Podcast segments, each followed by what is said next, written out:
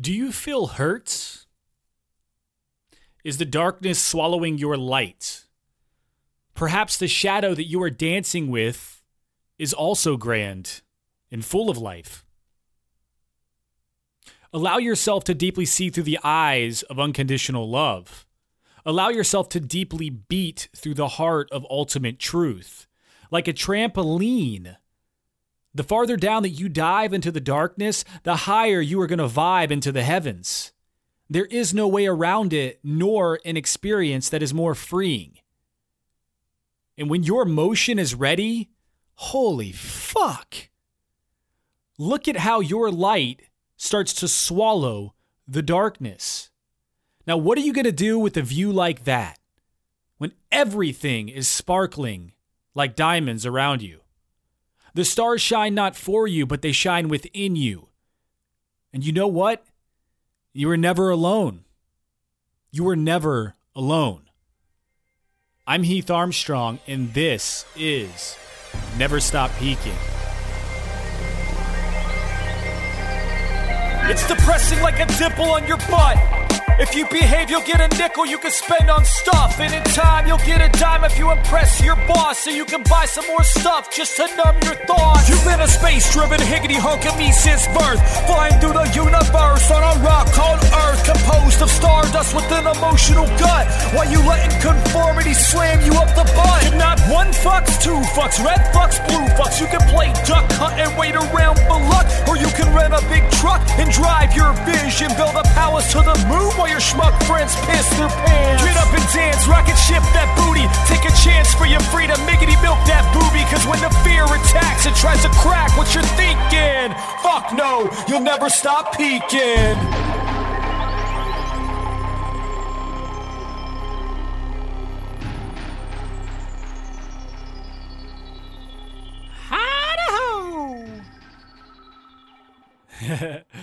oh, it's crazy being back. It's like I did a little time travel. I feel like last time I was sitting at this exact desk, speaking into this exact microphone, I was leaving off at the last episode. So, um, given that it's been two months, it feels a little bit exciting because it's almost like, what did I do in that time? And it was a lot. It was a whole lot, but it feels like it was yesterday in some weird way. But time bends, man. Time warps. Time's not the same for everything. Time's not the same anywhere that you go. It's all an illusion, man. It's all there to fuck your brain. anyway, I uh yeah, I was in Africa. I was at the school, uh climbed Kilimanjaro. That was an incredible experience that we're probably going to hear a lot more about in a future episode with Baba Ravi, who was climbing with me. Um, excited to have him on. He is an amazing dude out of uh, the Boulder area. Really, really lights me up being around this guy. And he actually has a yoga retreat, yoga mindfulness, getting to know yourself on a super deep level coming up. And I'm not talking about like a fucking yoga retreat, like, oh my God, we're going to this fucking retreat and it's going to be so goddamn dope. We're all going to post Instagram pictures in front of a fountain, in front of the ocean, with our white pants on, so you can see like the outline of our vaginas perfectly, but like not really see the outline of our vaginas, but like kind of, so that people like the picture. But it won't actually like make them like it enough to start sending us dick pics, if you know what I mean. Not like that, but like a super deep spiritual way. And um, I really want to go. I have other plans that I have to be at in Mexico that are clashing with the dates, and that was a super bummer for me because I thought that they were going to be separable. But um, man, I know the cost on this thing is cheap. If anyone's interested in doing something like that, this is the dude you want to deal with. I'm not kidding. Uh, he's amazing, and I can hook you up, even just like to open up communication with you, an email or something, because I will be doing things with this dude in the future. I mean, not like strag things, but like you know, well, I mean, maybe maybe strag. Who knows? Um, so yeah, stay tuned. We'll have him on. It'll be amazing. Uh, email me if you want some more information on that. Heath at fistpumps.com or Heath at ragecreate.com, either one. And the domination deck is now rebranded as Sweet Ass Affirmations, and we have a current coupon on Amazon. So if you're a fan of that deck or you want to gift it to somebody, and it is doing amazing things around the world because people are tagging us constantly now. It's it's kind of cool to be a part of a project that's done that. Um, there's an 11% off coupon you can just clip on Amazon. So if you go to ragecreate.com slash Amazon, that'll pop up for you. Just click the button and it'll just automatically take like whatever that is. It's 1888, which is already like 20% off and then 11% off that. So it comes down to like 16 something maybe. Um, I'm not a math superstar, okay? I'm, I'm decent at it. I love numerology, but I'm not a superstar.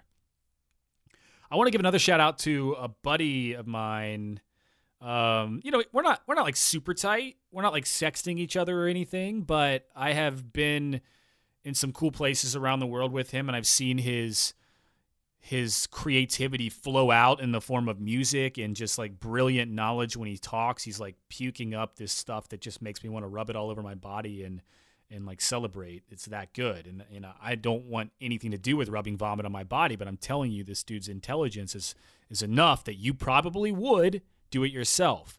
Uh, I noticed he has a podcast out and it's called Evolving Earth. And you should check it out because this whole new season, season two, is about um, basically plant medicine and psychedelics and the transformation that it's making in the world.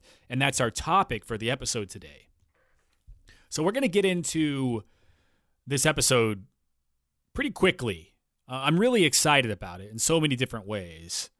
But first, I want to talk a little bit about kind of your role in the world.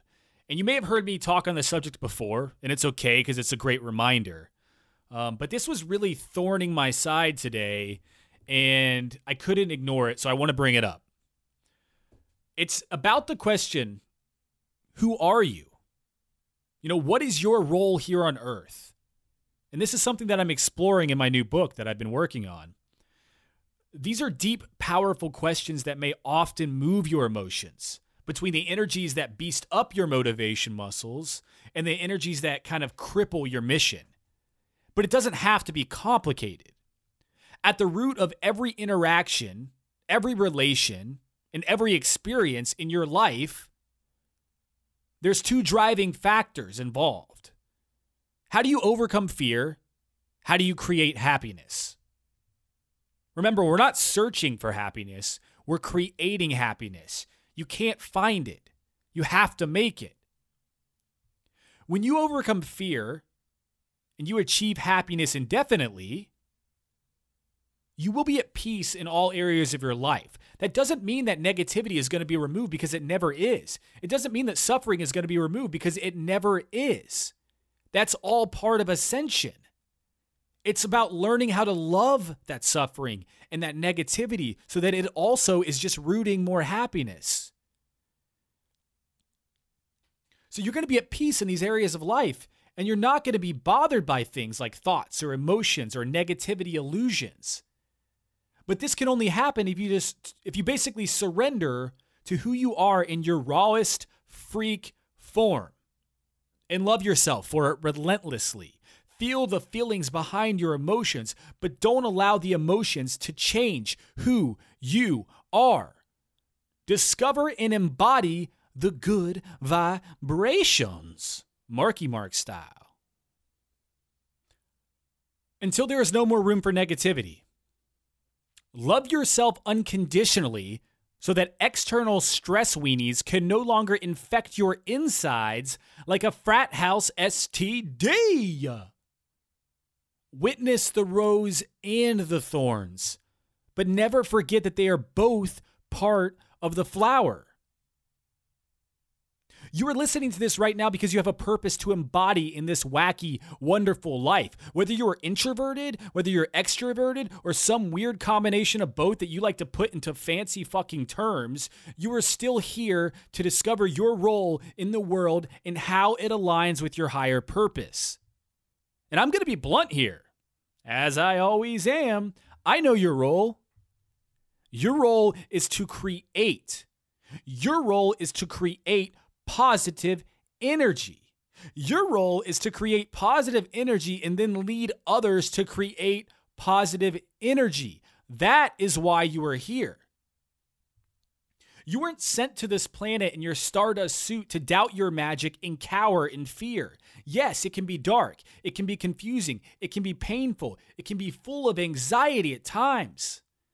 But those feelings cannot fuck with you when you are aligned with your purpose and your power, and you can see outside of it. You can witness from the top, you can witness from the bottom, you can do the 360 witness.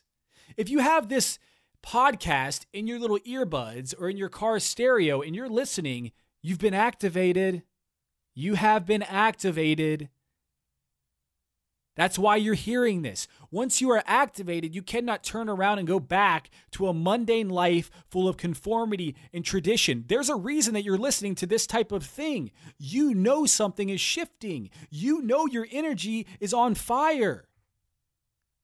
But you can't go back, it doesn't work that way. You'll always be bothered. Your mission is to become one with love, peace, and purpose of your activation and to help activate others who are ready to rage too. This makes you a leader, whether you like it or not.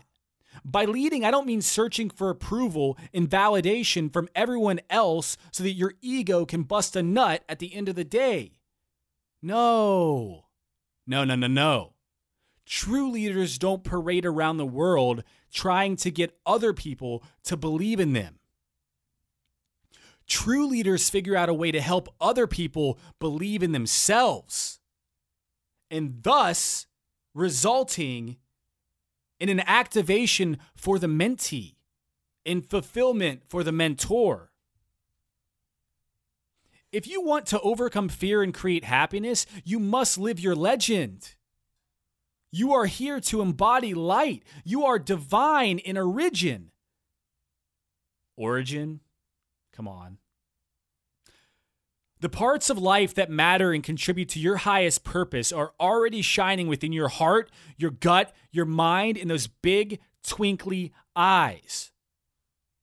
How will you help other people believe in themselves so that they too may join us in this collective, universal healing? You want to talk about regret? It only lays within the risk that you didn't take. Quit squeezing those butt cheeks and holding all of your magic inside. It's time to go full spread eagle, baby, and shove in the unicorn horn.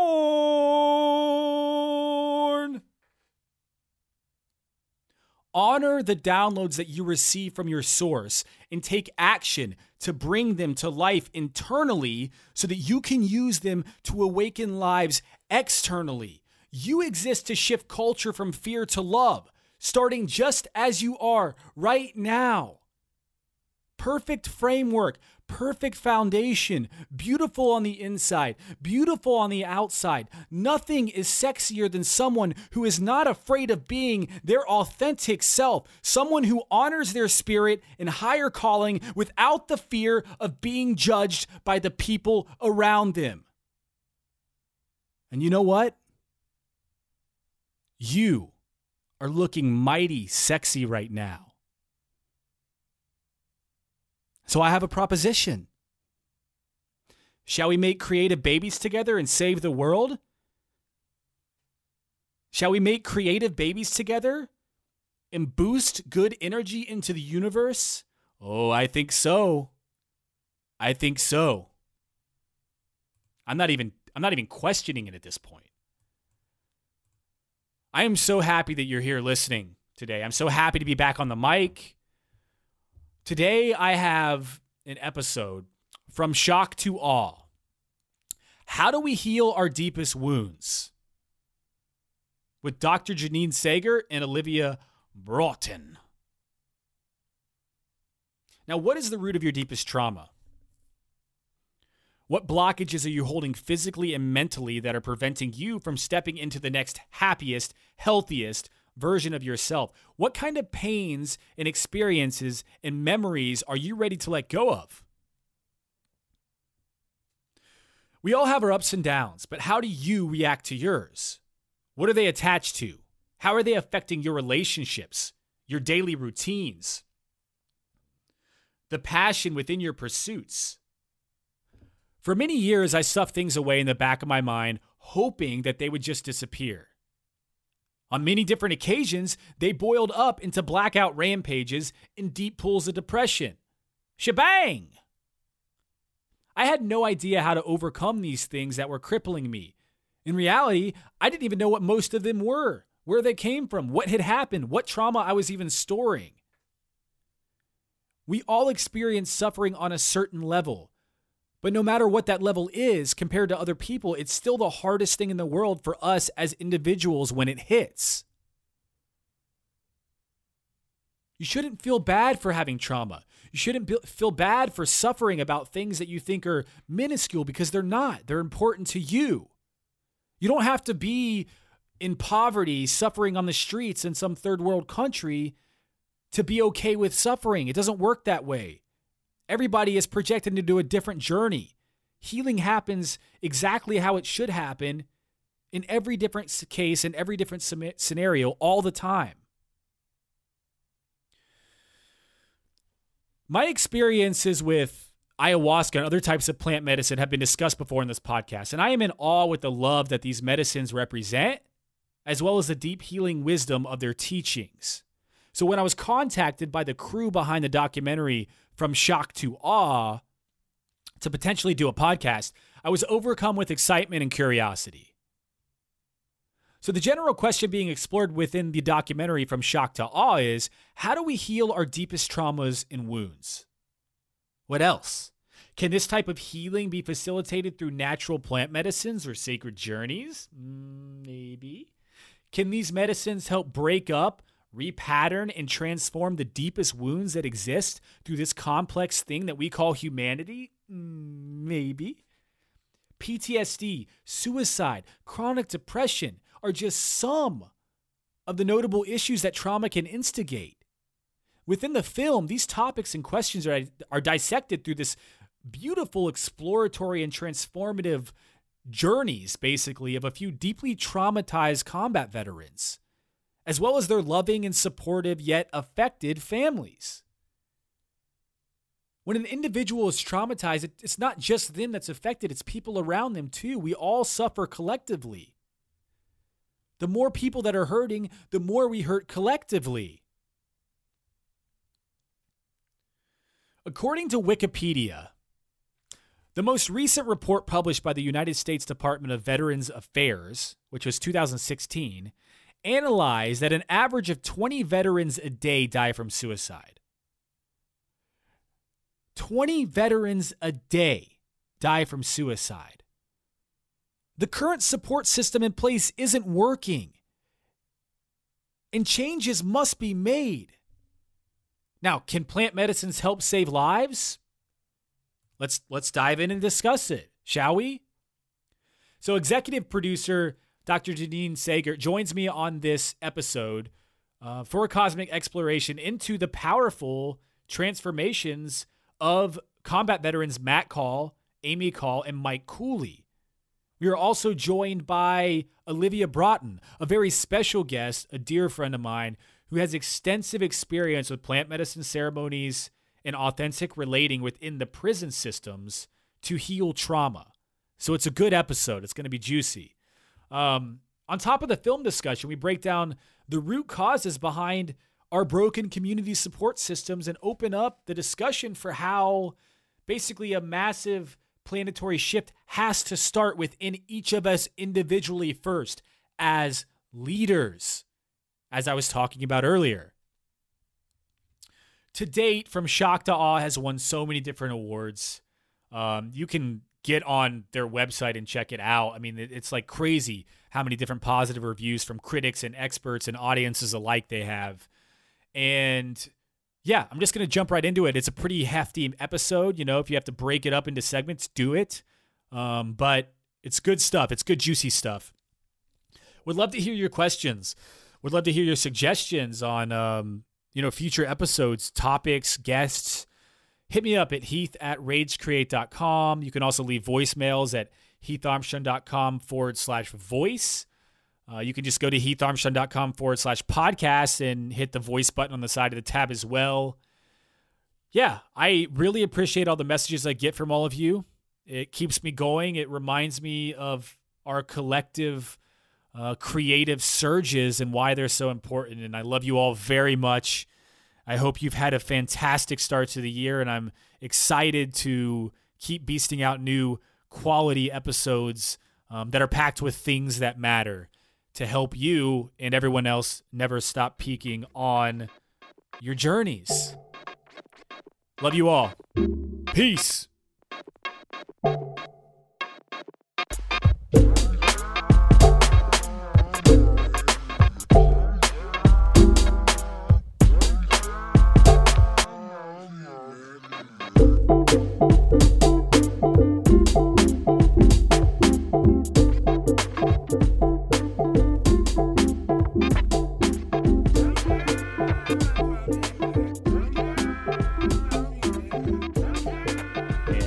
I met Olivia. I met her sister in Nicaragua, and then I met her. Um, she lives in Boulder, and she can tell you a little bit about herself oh, cool. if you want. Yeah. Of course. Of course. Yeah. Yeah. So, yeah, I think as, as Heath mentioned, we're friends and, and connected a lot about through kind of our experiences with medicine and, and through kind of the spiritual transformational journeys we've both been on. But it mostly I mean, we I I watched you know from shock to awe, and I had just gotten out of doing um, relational leadership in prisons, and that I mean, relational leadership I see as like kind of the, some of the closest work that we can be doing that's kind of without medicine you know it's it's incredible to see so i had just gotten out of this experience. there's all kinds of medicine you know oh my gosh relationship yeah. and community and nature and they're all they're all medicine you know mm-hmm. Mm-hmm. And yeah. Mm-hmm. Going.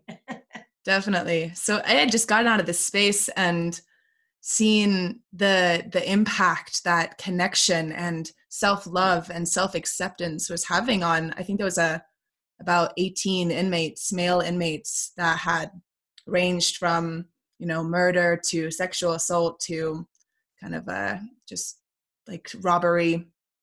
And I, I, it was a three day experience. And on the last day, they were leaving with more hope and more like, okay, this is where the work begins. And okay, we have to, you know, lean on each other. And also sadness. Like they, there was, there's not really a lot of opportunity for that work to be in there. So, you know, I was kind of left with both this fire under my butt to, you know, want to be able to get, you know, medicine, this form of medicine out into to prisons more um, and then Heath kind of hit me with this documentary, and which opened up a whole kind of spill of things for me.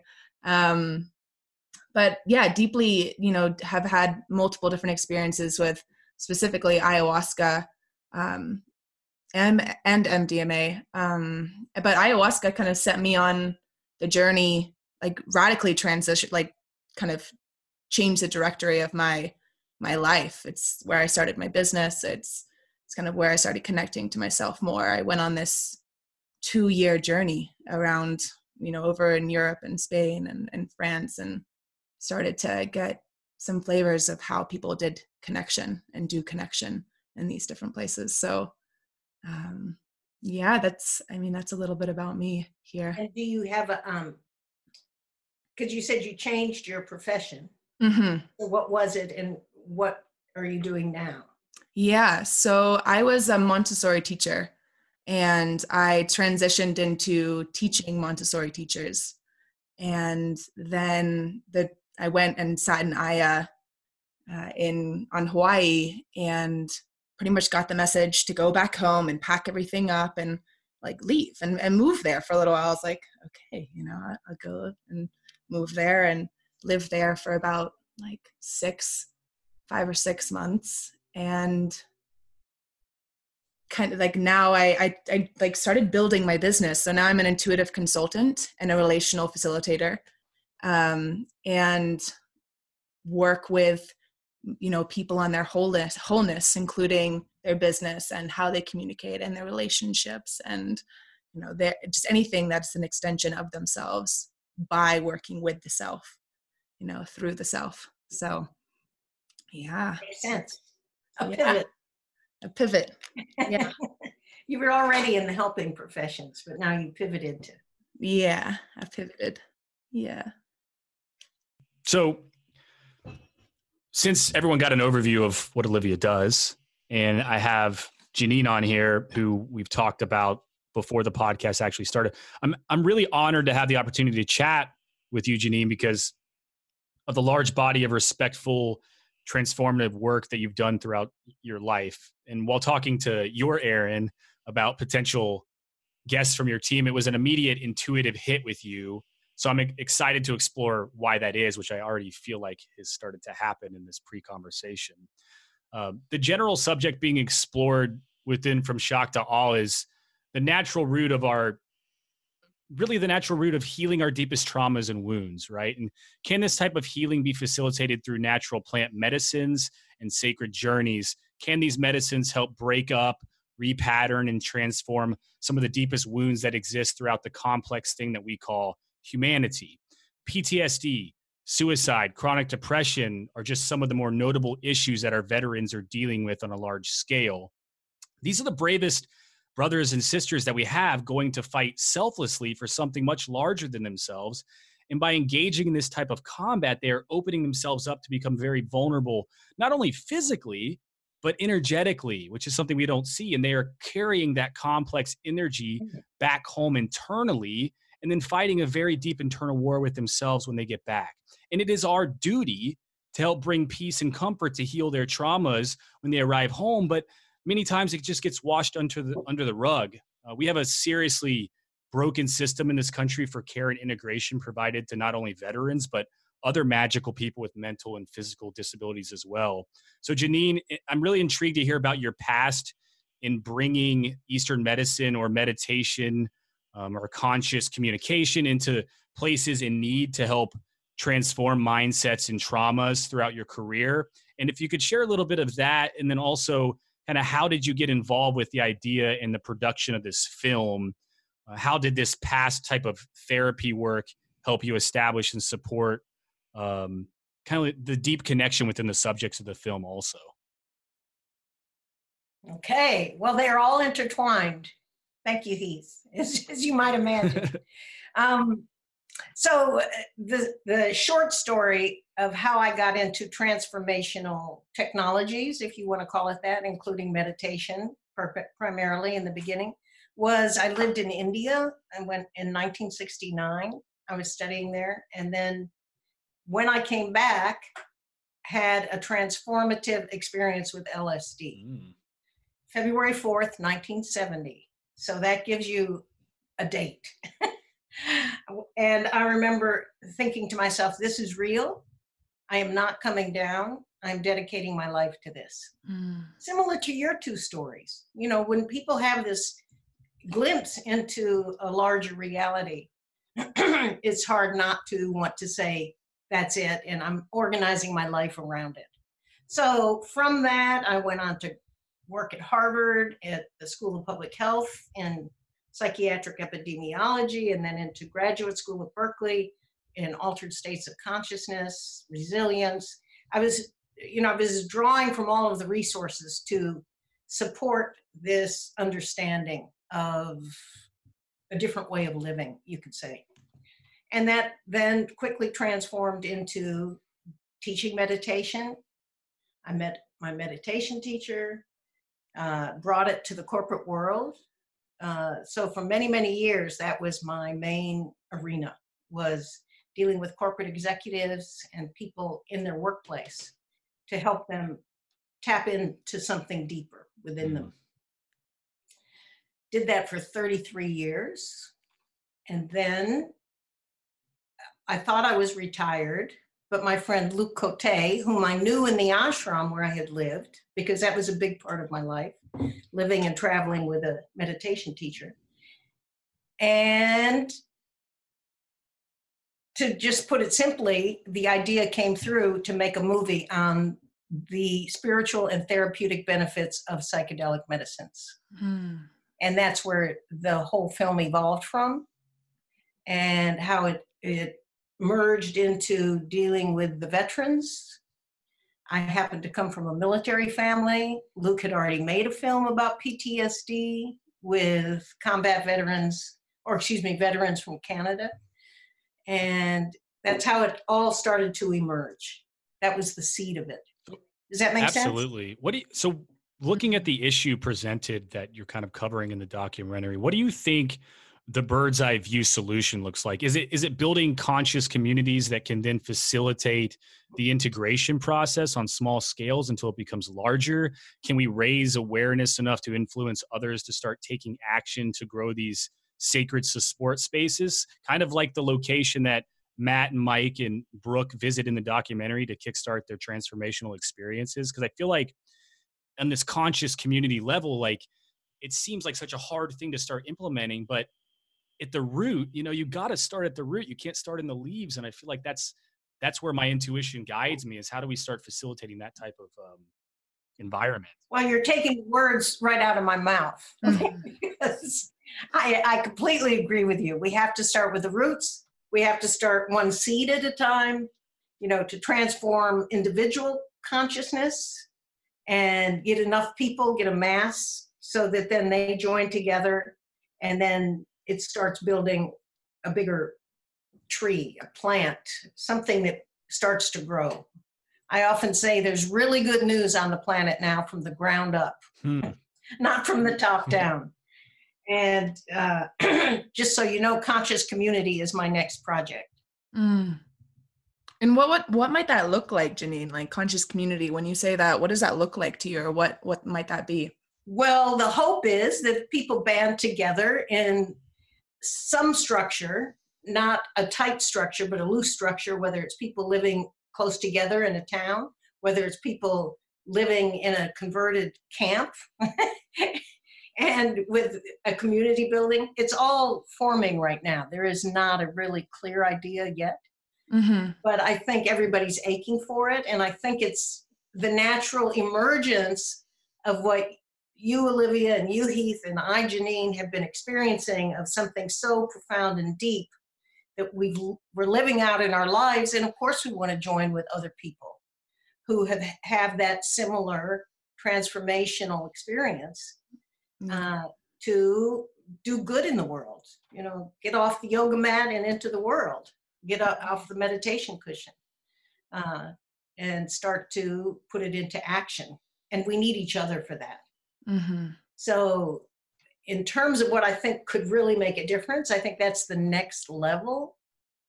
Uh, already, the numbers of people who are experiencing and exploring and experimenting with consciousness raising technologies, specifically psychedelics and plant medicines, um, but also other technologies that we were talking about previously meditation, community, authentic communication, building relationships, all of those come together and grow out of a shift of consciousness. Mm-hmm. Yeah. Wow. I mean, what when when you say you know what people getting off the yoga mat and into the world how do you how do you see people interacting or like what are there platforms that you've been using or are there spaces like what things that you've been doing to get these people talking, connecting, and and sharing. Yes, we made a film. Yeah, that that was a is a six year contribution to starting to gather people around. You may or may not know, but almost all of our screenings have panels afterwards wow. because it's not just to watch the film, but it's to start creating community and getting people. So in places like Chicago and Seattle and it, even in Georgia, places we've had screenings, it brings people out who are of like mind and some who have, are naive but are interested enough to come and open their minds. So it starts to build. You meet people and you start interacting with others of like mind. So that's one wave, you could say, of connecting.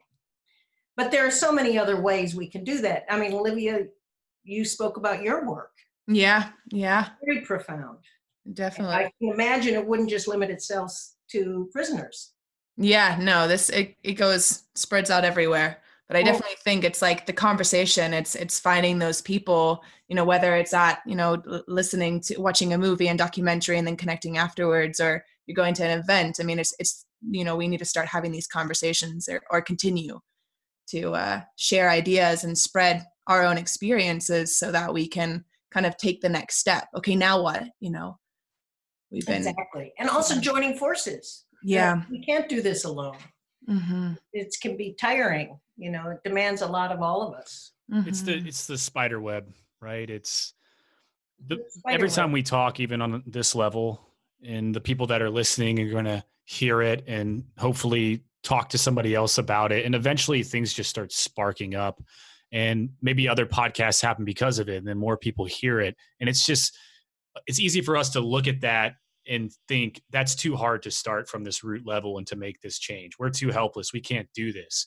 But even mm-hmm. in just my works that i do with writing and mindset i can make something and feel imposter syndrome the entire time and think this is never going to help anyone and five years later i still have people messaging me telling me about how impactful it has been to them it's just about simply taking action. Like why why are these medicines still illegal? How hard has it been from your you know creating of this documentary film and doing your panels? How hard has it been to promote this type of healing in a Western world where everyone has been so brainwashed to think that these things are so bad for us and what we really should do is gladly swallow these tiny white pills that the medical system are dishing out to us like candy like what has that been like it, it, has there been kind of a dagger? Has there been a pushback against your your uh, surge at all? Well, there's two sides. There's the upsurge and the coming together of people, which is happening in so many places right now. Whether it's psychedelic conferences, psychedelic societies, your podcast, other people's podcasts, Tim Ferriss's, you know, supporting of research centers around the world. Uh, there's so much good happening at that level. And our film is part of that whole movement. So, has there been pushback? Well, to be honest, A, mostly we, like the conferences we've gone to, are already organized around the principle. So, people are coming who are interested.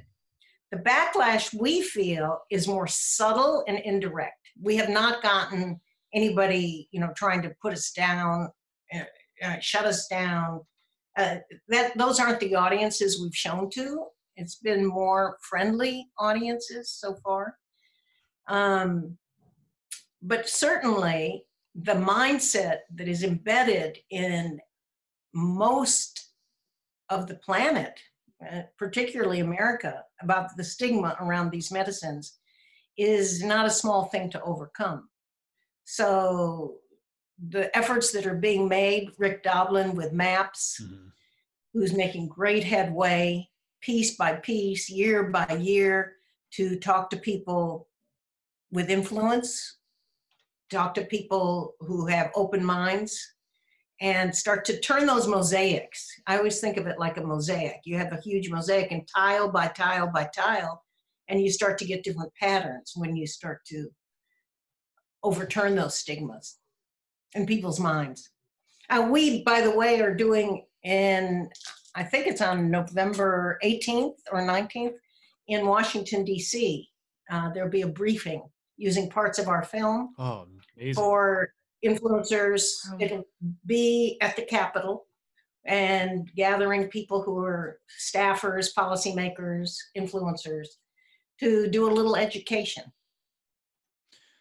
There's such, there's so when I started watching this documentary, it hits you hard because it's directly the story of these veterans, right? It's it's what they're dealing with, and you they did you all did such an amazing job keeping your cameras there, and probably I can't even imagine how much footage you have that didn't make the film, and how much time yeah. you spent probably with these the subjects in the film, um, and being sort of I don't I don't even necessarily need to use the word th- like therapist, but like being a friend, being that support system for them when they need help and as they're making these transformations. In the film, we get to see them start and how they are, and then watch the process going through to the end. And that that I can't imagine anybody watching that and being like, "Oh, that's not that's not true. Like that isn't real." Like the, the story is so powerful the way that they depict it in their transformations. Mm-hmm. It's it can sit here and say like you should see all these clinical studies of the healing benefits of psychedelics right you should see all these different medicines and what they can do but the average person that watches a film like this who's not going to understand what the clinical studies are they are going to connect to this person's story they're going to connect to my to matt's story they're going to connect to Bingo. brooke's story to, to mike's story and that's going to change their mindset on a single level which is going to help the conscious you know community in itself um what was it like that's what we hope that's exactly what we hope. Yeah. Yeah. Um, is by showing the human stories so that people can make their own decisions, even the most skeptical people.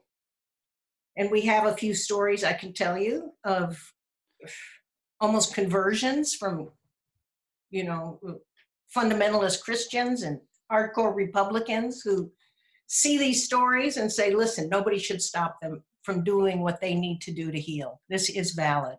That's amazing. Wow. Um, it is amazing. And that was our hope. Uh, interestingly, side note, the main pushback we're getting now that it's out to the public and digital release is um, well, you should have shown more experts. You should have talked about the science of it. And we made a very clear decision to not have talking heads. We do have those. We have the experts on our website. We filmed them all, we met them, we're in good communication with them, but this is about human stories. Mm-hmm. And you're right. It, there were a lot of hours and years. I kept saying to Luc, can we get out of the shock and get to the awe? you know, because it was really years of being immersed in PTSD, not just with our main characters, but as we were traveling around the country, and interacting with a lot of veterans on different issues, including their use of cannabis, etc. So, and there were midnight calls to me, you know, people freaking out, or uh, so there was there. My therapeutic skills, you could say, came in very handy. And although it wasn't therapy, to your point also, it was listening it was having somebody being willing to be with you mm. and to listen. And I'm imagining, Olivia, that that might be part of what the relational, authentic relationships you're talking about in prison. Yeah, yeah. I think most of those men. I th- we spent like one morning, you know, doing fu- like close to three hours just of them sharing their stories. Right. And, and the most healing part of it was actually being listened to being heard and and without judgment like i think that was a huge part of it it was like there was no judgment in the space we were you know hearing each other as humans first and and you know like like letting the labels fall away of what they were or exactly. they were what they've done. You know i think that's a huge part is is like first off getting getting this sense that we're all human first you know? Right. and so how do we treat each other as humans? How do we how do we connect each connect to each other and remind each other of the love that's already here? Like it hasn't gone anywhere. I think right. that's like one of the, the magical things about you know these these different types of medicine is is it doesn't it's not showing us anything that's not here already. It's it's almost like unveiling it all exactly. it's reminding, it's reminding getting, us. getting to the core of who we are. Mm-hmm. yeah. And so, experiencing that full mm-hmm. on yeah and so i think the, the beauty about you know what it seems that you know this this documentary does as well as you know the different things that are happening in the world that are really spreading awareness about this is it's kind of bringing about some normalization of oh okay there's a lot of struggle here and oh oh aya or medicine or these different routes this is this is a possible route we can take and oh this could be really helpful and this is transformative and like the more that that message can get spread out there then I think the more that people, you know, would, will, uh, are getting on board with that just being a, a, a so it's just like normalized. It's, right. it's it not a taboo anymore.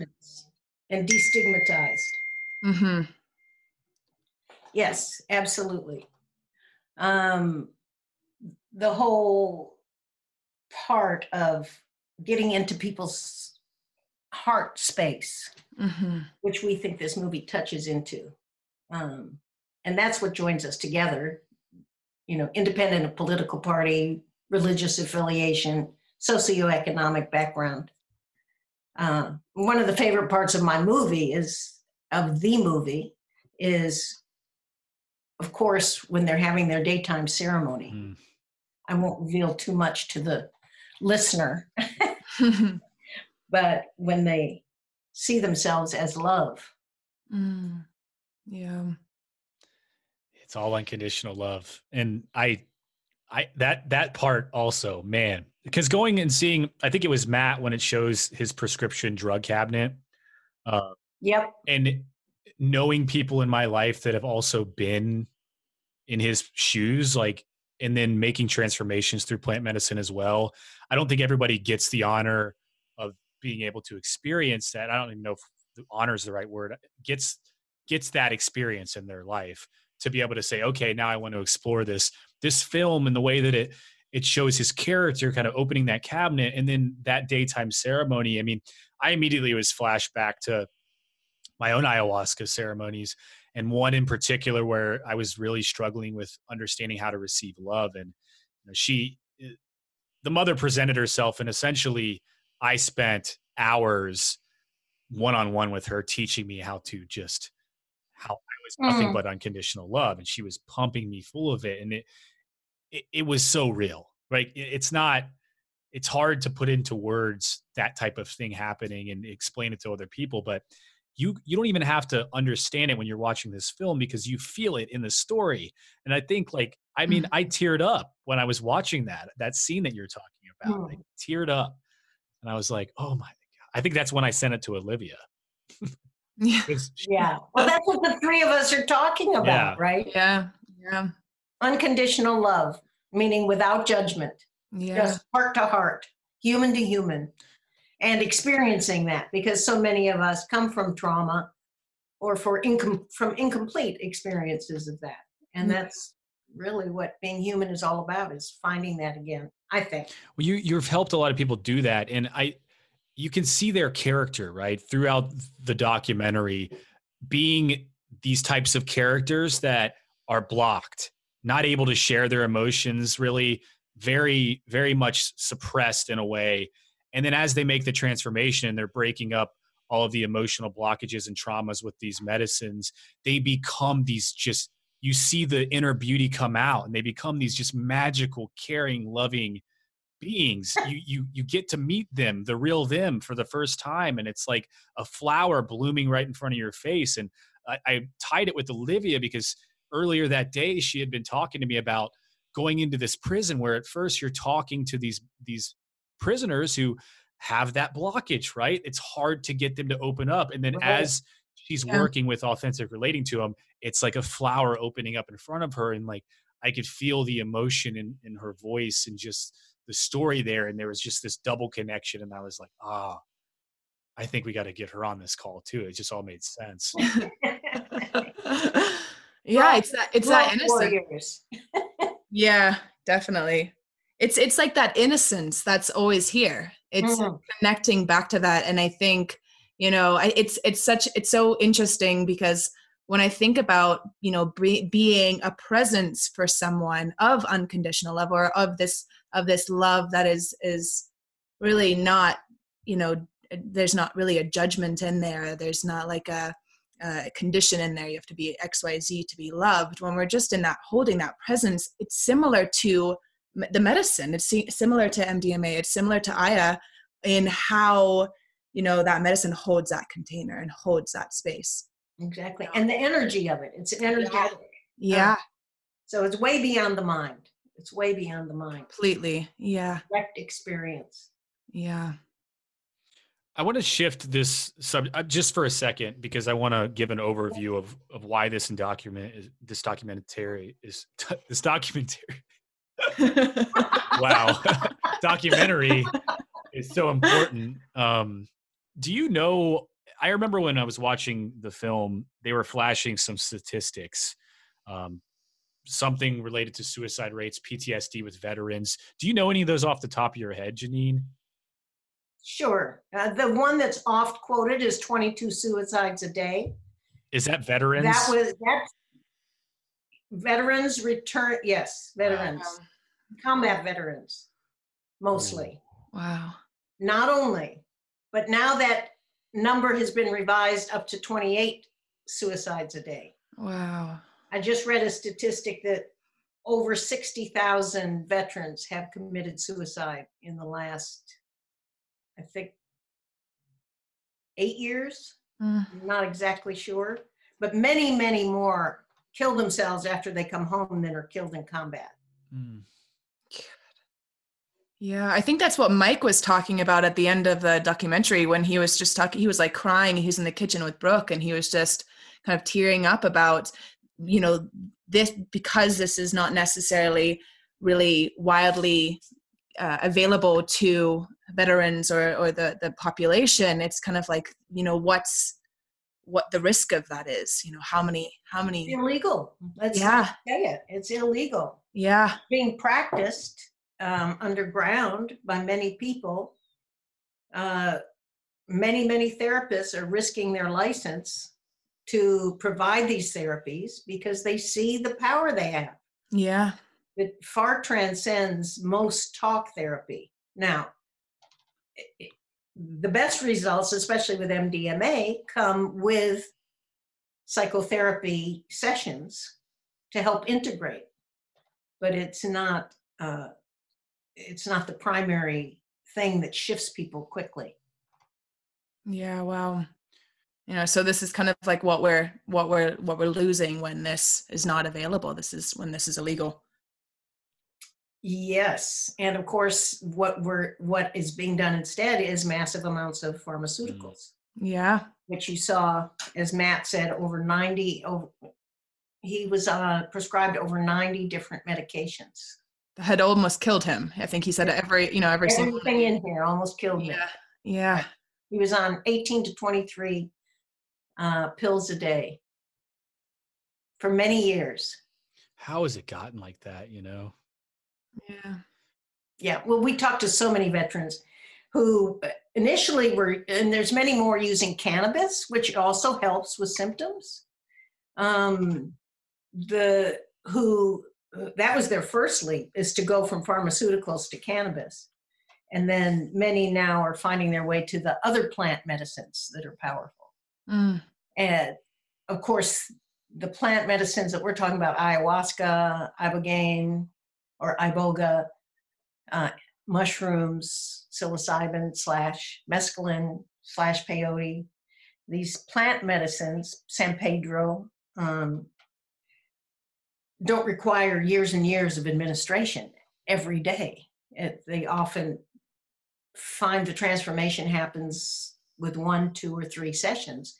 And then the support needs to be there as well to integrate. It's not Yeah. everything's over then, as you both know. There's still a life to be lived and uh, families to deal with and you know jobs to do and difficult people to deal with. So life continues. And And that, that, yeah. I that's that's where some of these other tools come in. Certainly meditation yoga uh, communication circles you know nature etc there's so many technologies out there for helping support people yeah, that that's you know that's where the in, that integration is like vital. It seems like that's where oh. the work is. You know, I think so often I I remember myself coming out of my first ayahuasca ceremony and kind of just going back into normal life and and not really knowing like how does this all fit in or you know how do I it seemed like two different worlds. Right. And You it know-. Yeah, Mike makes that point. He said it was such a change, so profound in such a short amount of time. Coming home, he didn't realize how much adjustment there was going to be, not only for himself, but his family. Yeah. Yeah. Because this is also a story about how families are affected. Yeah, definitely. I mean, and how I mean, how how how do you continue to work with individuals and integrate? I mean, I I know I, I read something about you like into, integrated integration consultant. Is that correct? Uh-huh. Um, that's something, honestly, I've been so busy with the film, I haven't done much of, but I, I do do to help people find language, to talk to other people about what these experiences are, how to bring it forth. I have one client I was just working with yesterday who had a very difficult meeting. And so uh, coming up to negotiate a new contract, he's a consultant. And how to maintain that inner balance and that inner love that he had experienced so profoundly. So, how that would be a typical situation. How do I maintain that unconditional love in the middle of a hard business bargaining session? Mm. You know, that's that takes quite a bit of navigation, really, not to get triggered, not to get yourself all wrapped up and take things personally.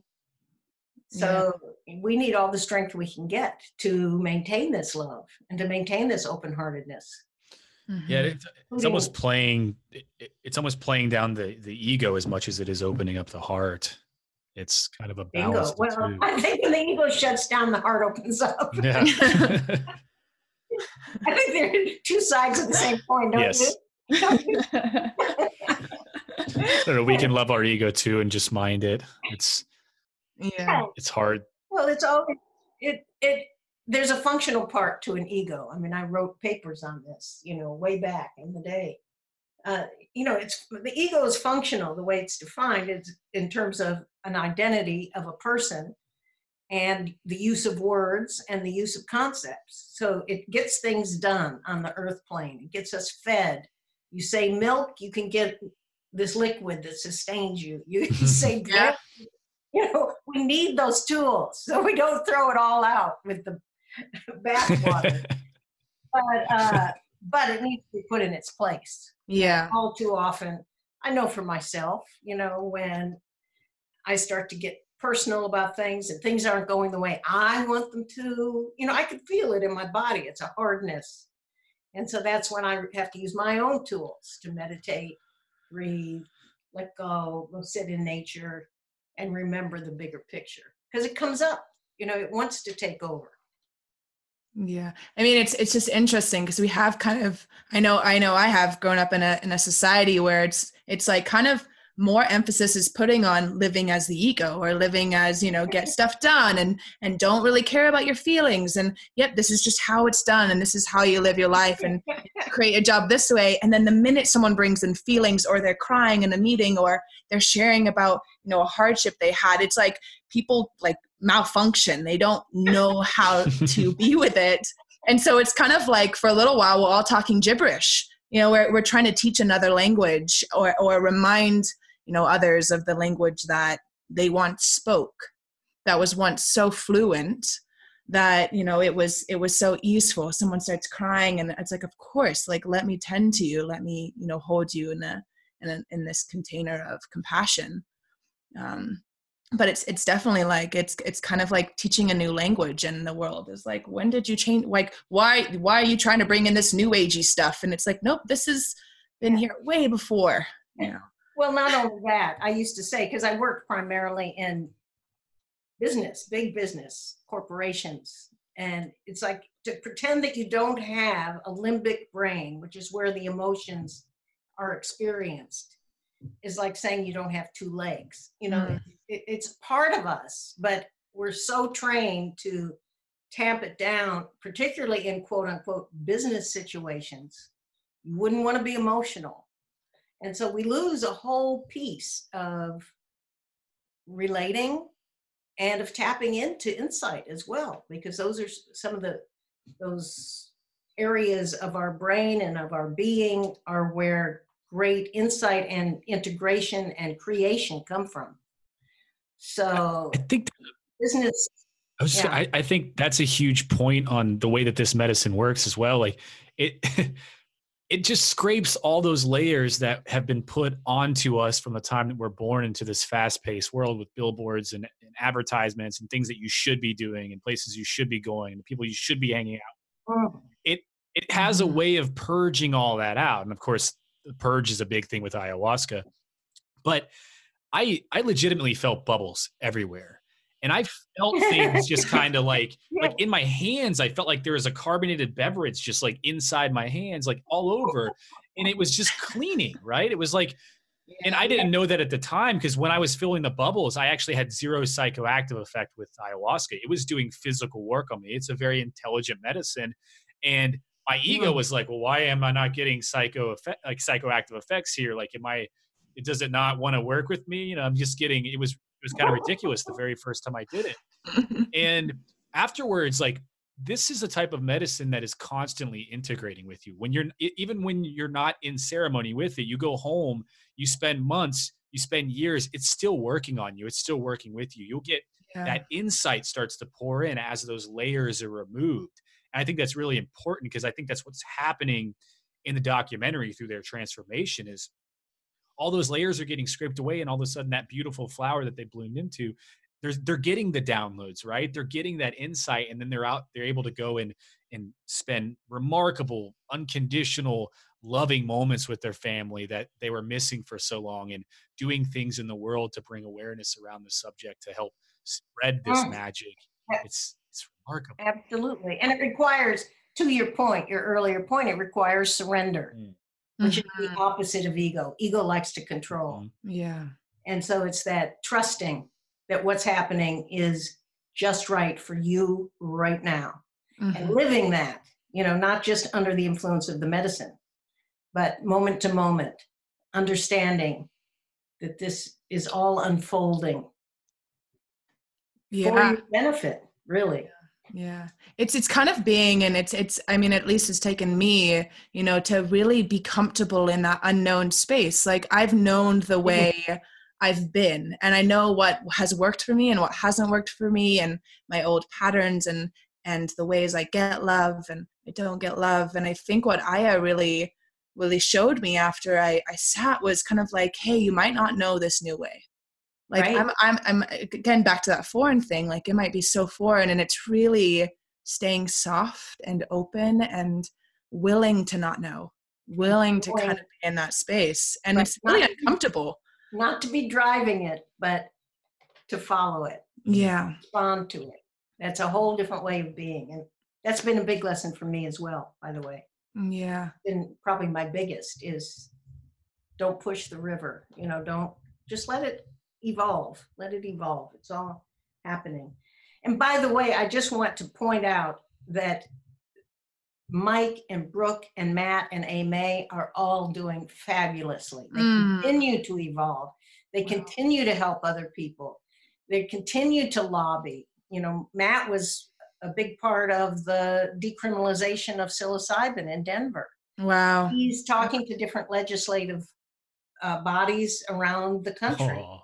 He is a real advocate and he is moving out. Mike is learning more and more about plant medicines and mm-hmm. how to use them. Both of them, both of the men are homeschooling their children. Wow. them, but but uh, two of them. That's really cool to hear the the after effect of the of the story because you know it cuts off at a certain point. I, I was I was dying laughing when I saw his ayahuasca Budweiser shirt.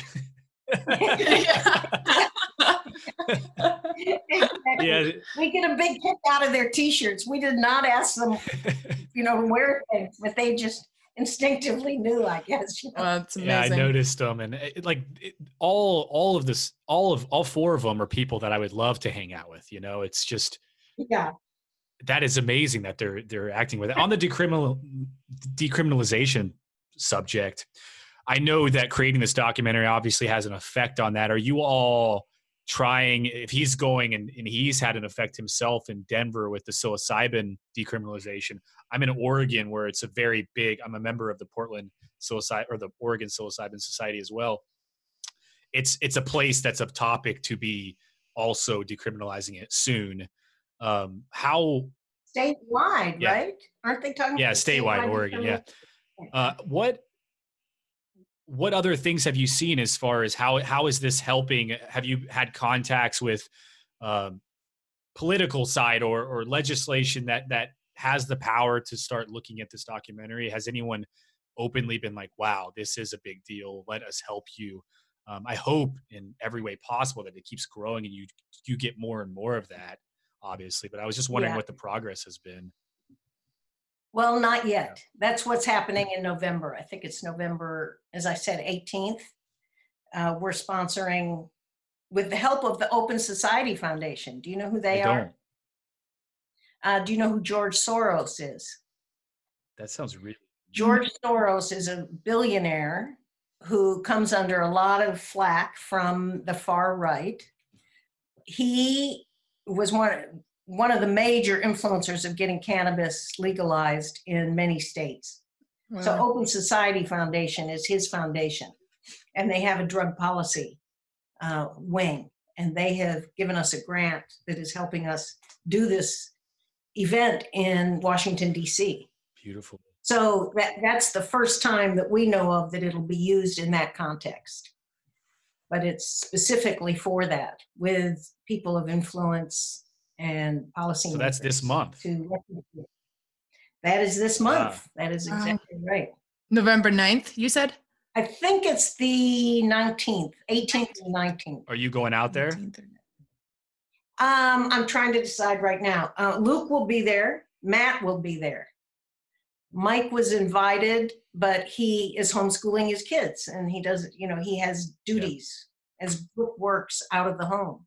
Yeah. Um, Mike and I are going to Warsaw, Poland in early December for a big film festival that's on human justice.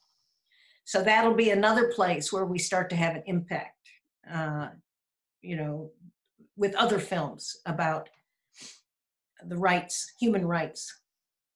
It's so beautiful. So it's, it's just starting to get out there. It's believe me, getting films shown is is labor intensive. I'll put it that I way. can only imagine.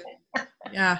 So it- it's this officially came out uh third week of October, right? Or October 22nd. October 22nd was when it became available on digital platforms. Okay, so Before that, we had conferences, community screenings, sometimes home screenings. There was a whole year of outreach. what digital platforms is it on? It is on Vimeo, iTunes, Amazon, and Google Play. Okay. I just wanted to know so I can post them in show notes. Yes, and uh, there's one sub note on that. For foreign languages, iTunes and Vimeo have subtitles in Spanish, French, German, Hebrew, and closed caption. Wow. Wow. Cool. So we do intend for this to be seen worldwide. We've we have a worldwide audience so far. Do you link to Mm. sorry, I had a little bit of a delay there. Do you link to all those on you on the from Shock to Awe website? Yeah, we have. You mean the places where Yeah. it's being Yeah, shown? just so I can Yeah, post to that normal website and yeah, okay. absolutely. Yeah. Cool. What's next for Yeah. you? Well, me personally, Yeah. First of all, the film is still taking a lot of time, but as I said in the beginning, and I'm earnest about it, for me personally, conscious community and figuring out some new models. Oh, that. that's amazing. First of Yeah. all, for myself, how can that work with my friends? Of course, wanting multi generational communities. It doesn't do any good to just have a bunch of old people. Yeah. Yeah. you know, and it, it, uh, I'm a child of the 70s, so we had communes and all that, which I don't see this being. There's some new model that is going to emerge, and I'm sure the plant medicines will show us Mm. uh, what it can look like and where it can be. Um, there's a lot of different possibilities, but I think it's time to start gathering. Don't you? yeah i mean it, within this within this week alone i feel like i've talked to about 15 people that are wanting this that are you know wanting to start having this conversation or wanting to create this so the conversation's happening i mean i live in the boulder bubble but you know I, the conversation i believe is happening people are wanting this they're they're coming to this you know whether I couldn't, I couldn't agree more. You know, Yeah. people of like mind who have seen this new way of, eh, you know, not having to have three cars and huge houses and the consumption that has dominated our culture for the last, what, 50 years, 60 years, whatever it is. Um, this new way of being is taking shape and pockets of it are forming. You know, we have the communities like Portland and Boulder and Austin and Berkeley and the Bay Area, you know, Seattle. There are places where there's a predominance, or I don't know predominance, but certainly a density of people with that same consciousness. Mhm. It naturally will start to like molecules join together, join together into a web, as Heath said, a spider web with tensile strength. you know, it's always stronger. The web is very strong and stable. Yeah. Yeah, I, I So Olivia is very much her her crew there in Boulder, obviously, but I've met a lot of them randomly around the world. They just all some for some reason live in Boulder. Um, I didn't go there and hang out with them, but like I've had really in depth conversations with people that have thought extensively about how to create these communities, and I am Mhm. very excited for them. Um, I have plans that are in action to create my own little type of, you know, sustainable outdoor thing that I can interact and work from farm area and people can come in and out of creatively. And it's hard to, it's like when you do ayahuasca, you can't, everything that you experience and learn, it's like you have to try to take that information and bring it back onto your your hard drive that doesn't have enough space to retain the information once you're out of the realm. But what you don't Mhm. know is that it's actually in there, it's in the drive and it's working. You just don't have to think about all of it all the time because it just works. right. It's kind of the same. Like a, like a seed growing. Right, you know, yeah, yeah. the doesn't have to sit there and direct all of the mechanisms for the enzymes and all of that. It- it's Yeah, it happens. And I think we're all part of that. Yeah. Just got to surrender, you know, keep listening and surrender. Stay conscious, stay stay aware. Yeah. Get off the yoga mat and and take action. Doesn't mean stop doing yoga because that of course Exactly. sustains Both. and meditation and our connections, they all sustain us. But Yeah. I think it's time to move into action. And podcasts like these are so beautiful because of that. Mm, These are the, you know, this is how the word gets out. This is already going to reach a group of people. Yeah. hmm Well, I, I'm really, I'm really honored to have been able to talk to both of you. Um, Janine, I hope while driving through California, maybe we can figure out a way to have coffee. Yeah, And that would be wonderful. yeah, Olivia, thank you so much for coming on and co-hosting this with me. I feel like it was kind of like a triple, triple threat we had here. You know? Yeah. This is amazing. We love triangle. Yeah. We're, Yeah. and the we're Yeah, all on the same page, I feel. Mhm. Yeah, I'm just really grateful to to interact with your wisdom and you've been doing this for a long time and it's good to hear somebody talk so in depth about it that has so much experience because it is very trendy right now with ayahuasca like I don't know how many people I hear on the streets or come up to me and they're like, "Oh yeah, I want to go check that shit out, man." Like I'm going to go down there and do that and figure it out while they're like pounding, you know, whatever it is that they're consuming that's going against the whole purpose Right. of what plant medicine would. Um, Exactly. but Which is one thing to make as a strong point. yeah, All of these medicines, to derive the benefits we're talking about, require respect and a sacred space. yes, Definitely. And Yeah. to really allow them to work and give them full attention and Yeah. not let our egos take over. yeah. Thank yeah. you for saying Honoring, deep honoring. Yeah. Amen. Yeah, so I'm, I'm really happy that we were able to uncover some of this stuff for people listening that maybe haven't heard from anybody other than the trendy folks. Uh, this is this is really in depth and it's beautiful. We'll post all the links in the show notes, which will be at uh, heatharmstrong.com forward slash 28. And all the information to get in contact with the crew or to watch the documentary will be there. If anybody has questions, you can always ask questions or leave voicemails at heatharmstrong.com forward slash voice. Um, if you have questions for Janine or Olivia, I can forward them to them as well if you send them through. And again, my lovely Our triangle. website. Yeah. Mm. yeah.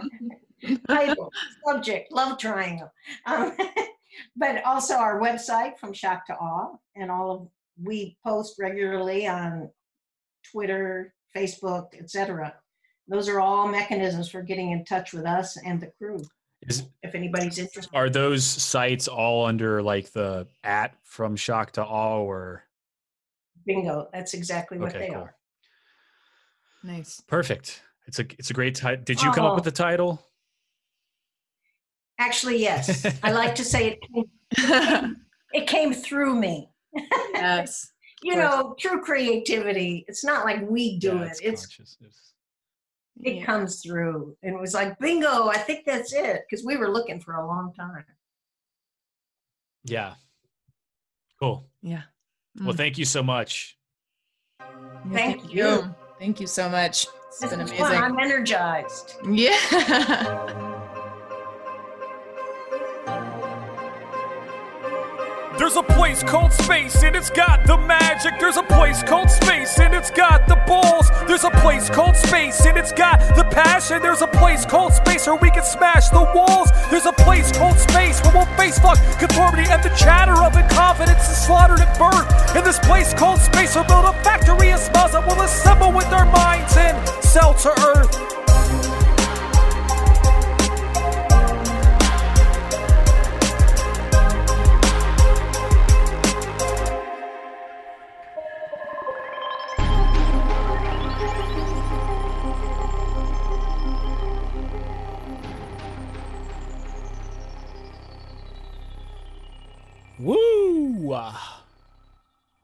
That is the type of shit that I live for. Um, from shocktoawe.com is the website where you can go and check out where you can watch this film. It is deeply moving. It's deeply inspiring. Uh, it's powerful. It's it's really really really powerful, and I think it's amazing that they have a crew on social media who is responsive. Um, and ah, I just I can't say enough about it. So check them out. It's also facebook.com slash from shock to awe, Instagram.com slash from shock to awe, Twitter, the whole the whole thing. They also have a YouTube um, button that you can click on their website if you look underneath the subscribe button in the menu, and you can go to uh, YouTube. So check all that out. Todd is out today. He had a hard night partying. Heard he was down in New Orleans last I heard, getting primed up for Jazz Fest, but that's not for three more months. So, like, I don't know what kind of priming he's exactly doing. Uh, but he did order like 16 cases of personal lube from my Amazon store and requested overnight shipping. I thought that was kind of interesting. What are you going to do with 16 cases of personal lube in New Orleans? I'll leave you to think of that. You know, I'm not really that interested in the answer. I'm Heath Armstrong. This is Never Stop Peaking, and we will catch you next time. Ta ta.